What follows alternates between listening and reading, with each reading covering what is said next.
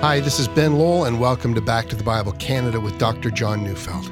Well, we're continuing our series, The Unseen Hand of God. So turn in your Bibles to Genesis chapter 45, verses 16 to 28, as Dr. Neufeld brings us a message entitled Serving Foreign Kings.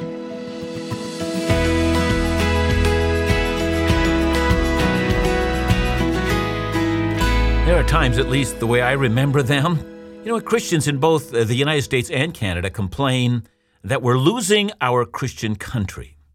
And indeed, no doubt, it, it has seemed that way. Mark Noll, an American church historian, has written an excellent pamphlet that's entitled Whatever Happened to Christian Canada. In it, he chronicles the very sudden collapse of Christian influence in Canada, along with some of the political forces that have led to this. Now, as informative as all of that is, I think it misses something. You know, for one, there were years in Canada when the church and the state were inextricably bound to each other. You know, for instance, in the province of Quebec, it was once the case that you couldn't get education or health services or any other government services outside of the Roman Catholic Church. And Mark Noll chronicles all of that. But what he doesn't chronicle well is what extent the Christianity that once existed was nominal, that is, in name only. He also doesn't chronicle the alarming rate of the liberal Christian takeover of Canada's mainline denominations and how the loss of genuine historic Christianity had already been lost in those churches long before they collapsed. But I mention all of that because there is still an idea out there that things would be better if we could just get a Christian into power, either as president in the U.S. or, I guess to a lesser extent here in Canada, as prime minister. You know, if we had the right political leadership, wouldn't the church do better? At least that's how some of us think. Now, I'm going to come back to that, but before I do, let me introduce you to the Old Testament historical account. You've heard it said that Israel was a theocracy, that is, it was a nation ruled by God. And for that reason, the kings of Israel, they were required to write out their own personal copy of the law, or perhaps only the book of Deuteronomy, and they were to have it in their possession and they were to read it constantly. They were to keep all the words of the law, and God would hold them and the nation accountable. So it seems ideal, except, of course, the reality of human sin. Israel's first king, Saul, well, he was a disaster. The second king, David, well, is truly Israel's great king. And even though he sinned, he repented, and he was a man after God's own heart. The third king, Solomon, reigned during a time that can only be described as the greatest period in Israel's dynasty. Never before or after had the nation been that wealthy. The temple to the Lord was built. The borders of the nation seemed to have expanded to the very dimensions that Abraham had been promised by God. And Israel enjoyed a relative peace and security from all the surrounding nations. But of course, all was not well. Solomon married many foreign women in order to form political alliances with powerful nations around him. And each one of these royal wives required that their religion be respected, and so Jerusalem became filled with idolatrous temples. And furthermore, although God had commanded that military in Israel remain restricted to a reasonable size, so that the nation would always have to depend on God, Solomon ignored that command and he filled Israel with Egyptian chariots and weaponized the entire nation. He ground up some of the poor and he introduced a crushing tax load on the nation to pay for everything. And by the time King Solomon died, he died a disillusioned man who had abandoned his God. The nation split after Solomon. It was long overdue. Israel to the north had not one godly king in all her history. And Judah to the south had a mixture of kings, some godly and some profoundly evil, and they condemned their nation to ruin. Now, now, remember that history and set it against the wider background of the history of Israel, that is, the entire biblical narrative. So it seems likely to me that Abram heard the call of God and went to Canaan somewhere around the year 2090 BC. Abraham then and his family lived in Canaan from 2090 to 1875, when, according to our passage, which we will study today, they moved to Egypt. And that means that the family lived in Canaan as a minority, ruled by other local princes and kings for a period of 215 years before Egypt. Now, they had no godly king over them then. Now, as Joseph takes the lead, he moves his family to Egypt, where they will live from 1875 BC to 1446, the year of the Exodus. That's 430 years. That means that for the first 645 years of Israel's existence, they had no political independence, they had no king. Indeed, they lived as a minority group in a wider culture that often opposed their values, rejected their God, forced Israel to live under whatever conditions others set for them. That's important to remember. That is, for the first 645 years. This had been Israel's experience. That's a very long period of time. Contrast that to the years that they had their own king, be that either a good king or a bad one. Well, we know that Saul became king in the year 1051 BC. We also know that the Babylonians destroyed Jerusalem and took them as exiles into Babylon. That was in 586 BC. And so that means that Israel was ruled by their own king for 513 years. That's still a very long period of time, but it's still a shorter period of time than they spent living under the dominion of other peoples. So let me put it another way.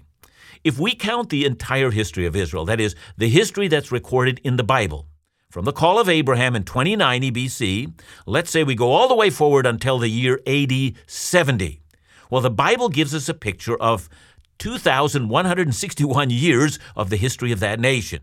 And if we allow for the 513 years that Israel had a king, eh, maybe we're going to add to that 80 years when they were self ruled by what has been called the Hasmonean dynasty. Well, we would say that in those years, they only enjoyed less than 600 years of having a king. But even if we allow for, you know, during the time of Moses and all the way to the reign of Saul, at least they had some semi self rule. Well, we can only tack on another 395 years, taking us to a little short of a thousand years. See, this means that for over half of the story of Israel that we find in our Bible, that nation was ruled by someone else.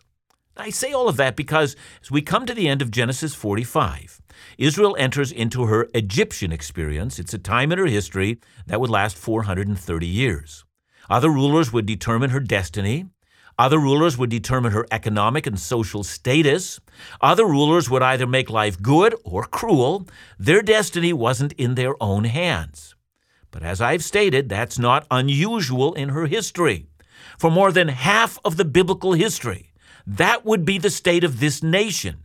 And even when Israel had so called self rule, for most of those years, they had to pay tribute to more powerful nations around them who totally controlled her destiny.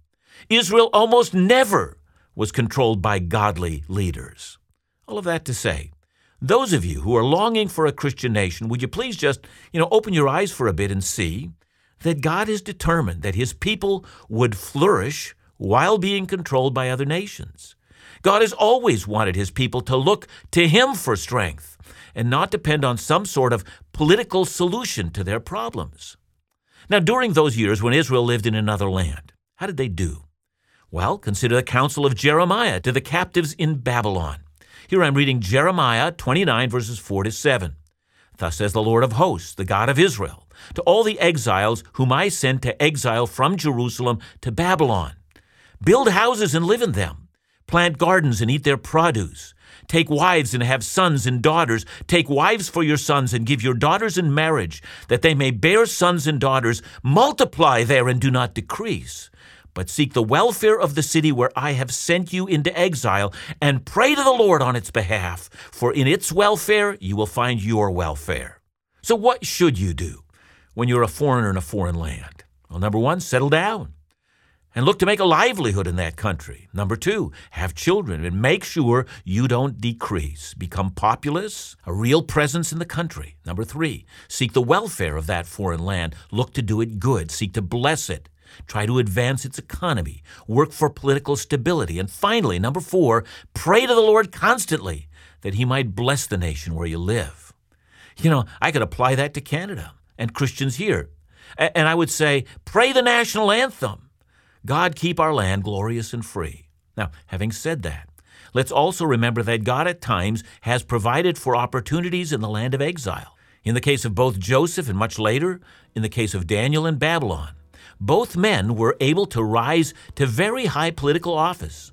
Their leadership both protected the people of God, but it also blessed the nation where they lived. And so, as we now come to the end of Genesis 45, we need to read the account in just such a way. Israel will move to Egypt, and in so doing, will save herself from starvation. The Pharaoh of Egypt will be their king, and he will direct their future. But they need not fear. God knows how to prosper his people in just such circumstances. He always has. He will do so for us today.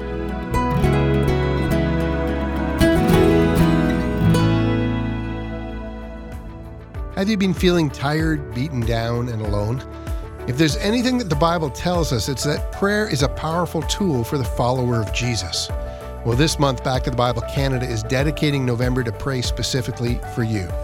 If you receive our monthly ministry letter, there's a prayer note inside. You can return to our office and a team member will join you in prayer. Or if you'd rather, you can visit backtothebible.ca backslash prayer and send your prayer request on a special confidential prayer page. Either way, we're praying for you this month. Prayer is critical to the ministry, so we want to share our prayer request with you as well.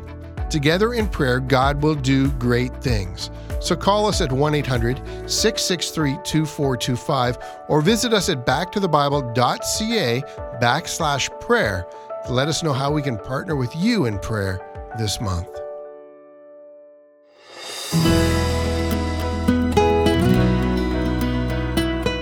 Genesis 45, verse 16, begins today's narrative and study. The text simply says, When the report was heard in Pharaoh's house, Joseph's brothers have come. It pleased Pharaoh and his servants. It's really an amazing passage because, as you might remember from Genesis 43, verse 32, there were serious cultural differences between the Egyptians and the Hebrews. You know, that passage said the Egyptians could not eat with the Hebrews, for that is an abomination to the Egyptians.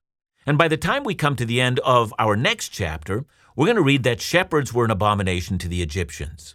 And so we should see that from the outset that this would not be a marriage made in heaven. You know, these two cultural groups would not appreciate each other. And so we can only anticipate that there would be pain just around the corner. But if my calculation is right, that pain doesn't show up for more than 200 years. And the reason is actually quite simple. Pharaoh was pleased with Joseph's brothers. Why shouldn't he be? See, we might remember that in the previous passage, when Joseph first revealed himself to his brothers, he had at that time commanded that they should come to Egypt. Now, of course, no Egyptian official would have been there when Joseph extended the invitation, and besides, even if they had been there, they wouldn't have understood him, for the entire conversation had been conducted in the Hebrew language. But since Pharaoh is over Joseph, well, how can Joseph be so free to extend an invitation to his brothers without first checking with Pharaoh? Well, the answer has to be that both Joseph and Pharaoh knew exactly the kind of relationship they enjoyed. Pharaoh trusted Joseph, and Joseph, for his part, knew what Pharaoh wanted, so he was free to act. The fact that Pharaoh in Egypt is delighted when Joseph's brothers come, and the fact that they represent a culture that wasn't appreciated in Egypt. Well, that's an indication that political leadership in the land is working to ensure that this experiment is going to work. A relationship of respect between Joseph and Pharaoh is going to ensure this. And here we need to marvel at God's provision. Pharaoh will independently extend hospitality to Joseph's starving family out of love, out of respect for Joseph. And Joseph, for his part, never doubted that this is what Pharaoh would do. So we continue to read verses 70 to 20. And Pharaoh said to Joseph, Say to your brothers, Do this Load your beasts and go back to the land of Canaan, and take your father and your households, and come to me. And I will give you the best of the land of Egypt, and you shall eat the fat of the land. And you, Joseph, are commanded to say, Do this Take wagons from the land of Egypt for your little ones and for your wives, and bring your father and come. Have no concern for your goods, for the best of all the land of Egypt is yours. So we notice that Pharaoh has come, I assume, to the very place where Joseph is meeting with his brother. And our passage says that he said to Joseph, Say to your brothers, See, we're reminded that Joseph is now serving as an interpreter. He's able to communicate his message to them. But now, for the first time, the brothers meet Pharaoh of Egypt, and what he says, that's altogether amazing. Get on your animals and go get your father and his household and come to Egypt, save your people from famine. You'll be coming at my invitation. Second, you're going to want to communicate to your father and to the rest of his family at home that I will arrange that you will be settled in some of the very best farmland that Egypt has to offer. I mean, think of it this way. We know that in Canada and also in the U.S., when the First Nations people were settled onto reserves, those reserves were often not in the best part of the land. The best part of the land was reserved for the people in power. Well, that's how it's always gone throughout the history of the earth. Except here, Pharaoh promises and then keeps his promise that he will provide a reserve, if you will. But this one will be tailor made to assure their prosperity in Egypt. Well, finally, Pharaoh even goes one step further. You know, like a high end company to a senior executive, you know, the company in question is going to ensure that the company is going to underwrite all the moving costs. You know, in fact, that's exactly what Pharaoh says. I'm providing the moving trucks. We're going to pack you. But you don't even have to worry about anything. And the wealth that awaits you here, well, it's going to make the stuff you leave behind seem like nothing. By now, I am sure that Joseph's brothers are staring at one another in amazement. Until a moment ago, they'd been struggling to feed their families. Starvation never seemed far off. That's just changed. God, as we know, sovereignly designs the times in which we live.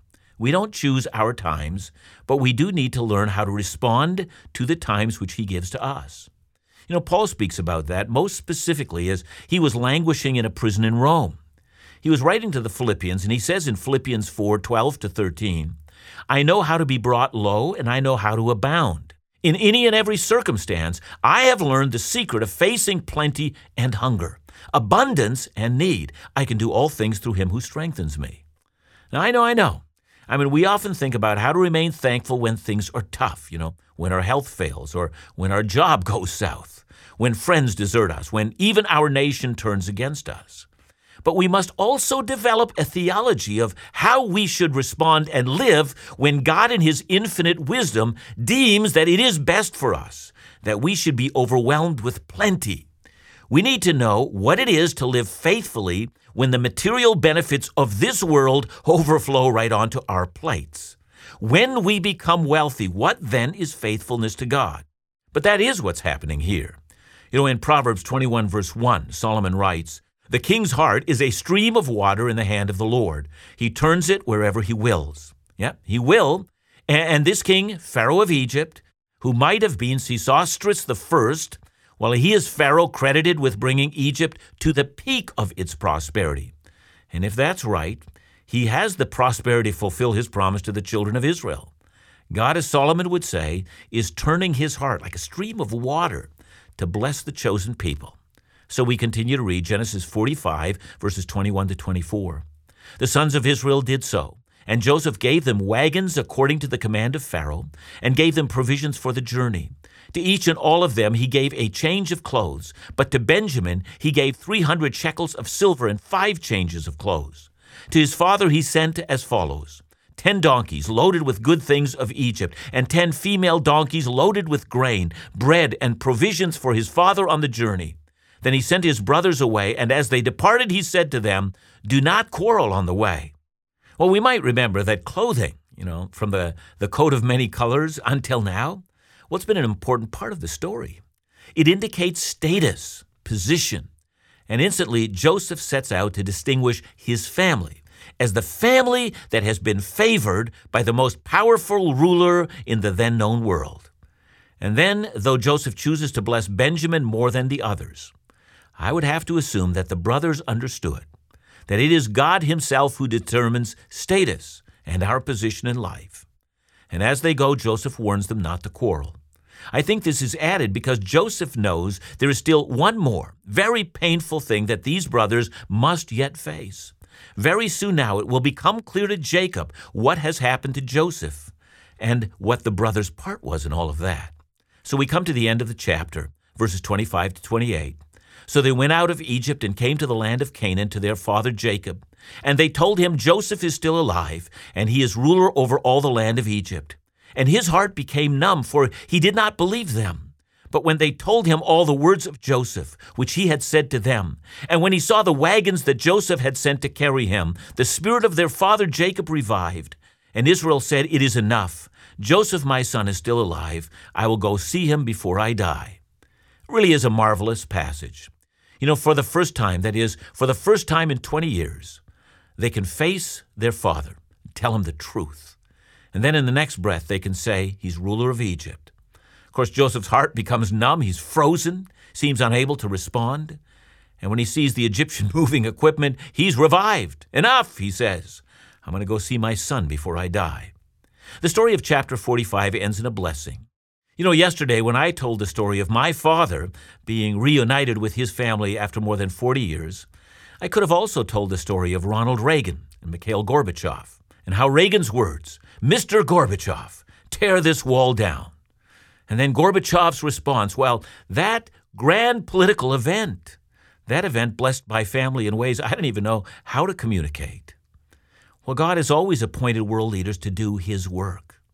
And for this reason, Christians must never be afraid when they live in a land that is foreign and when they serve foreign kings who do not serve their God. We know that the unseen hand of God directs all things according to His glory and for the good of his people. For that reason, we must not fear, and we must continue to put our hope in God. For our God, in the end, does rule over us, and he rules all nations as well. John, thanks for the message. Your title, Serving Foreign Kings. You know, I kept on thinking through the message that, you know, we're in jeopardy of serving foreign kings all the time, aren't we? Yeah, we sure are. You know, leaders come and leaders go, and some of them are benign and some are favorable towards us. And in those time periods, I, I know that God's people can give such thanks to God for such a turn of events. But I don't have to go very far to think, you know, even the history of Israel or the history of the New Testament church, that sometimes uh, benign kings can become very difficult kings to serve. Um, I'm always reminded that Paul wrote, you know, Romans 13 about being obedient to the governing authorities when Nero was king in Rome. What a difficult time that was. And yet, God moves the hearts of kings. And my prayer is always, Lord, uh, whoever is in power, may it be such a time that will lead to the advancement of the gospel and the good of your people. And I pray that God answers that prayer. Thanks so much, John. Remember to join us again tomorrow as we continue our series, The Unseen Hand of God, right here on Back to the Bible Canada, where we teach the Bible.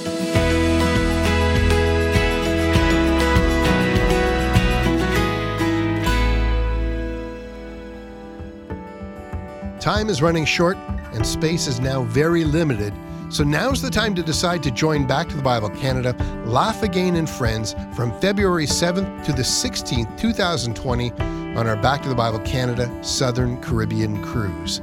Sail the seas for nine days aboard Royal Caribbean's Explorer of the Seas. Visit Aruba, Curacao, Bonaire, and more. Specially designed to enjoy all that the cruise line has to offer and be spiritually refreshed and encouraged under the ministry of Back to the Bible Canada's Dr. John Neufeld Laugh Again's Phil Callaway, and special musical guests Shane and Angela Weeb. Be enriched, challenged, laugh, and be encouraged, and enjoy great fellowship. Come on your own or bring your family and friends. Check it all out at backtothebible.ca, laughagain.ca, or call us at 1 800 663 2425. But register soon to avoid disappointment. And remember that all the costs associated with ministry vacation events are funded exclusively by the participants, and no ministry resources are used for this purpose.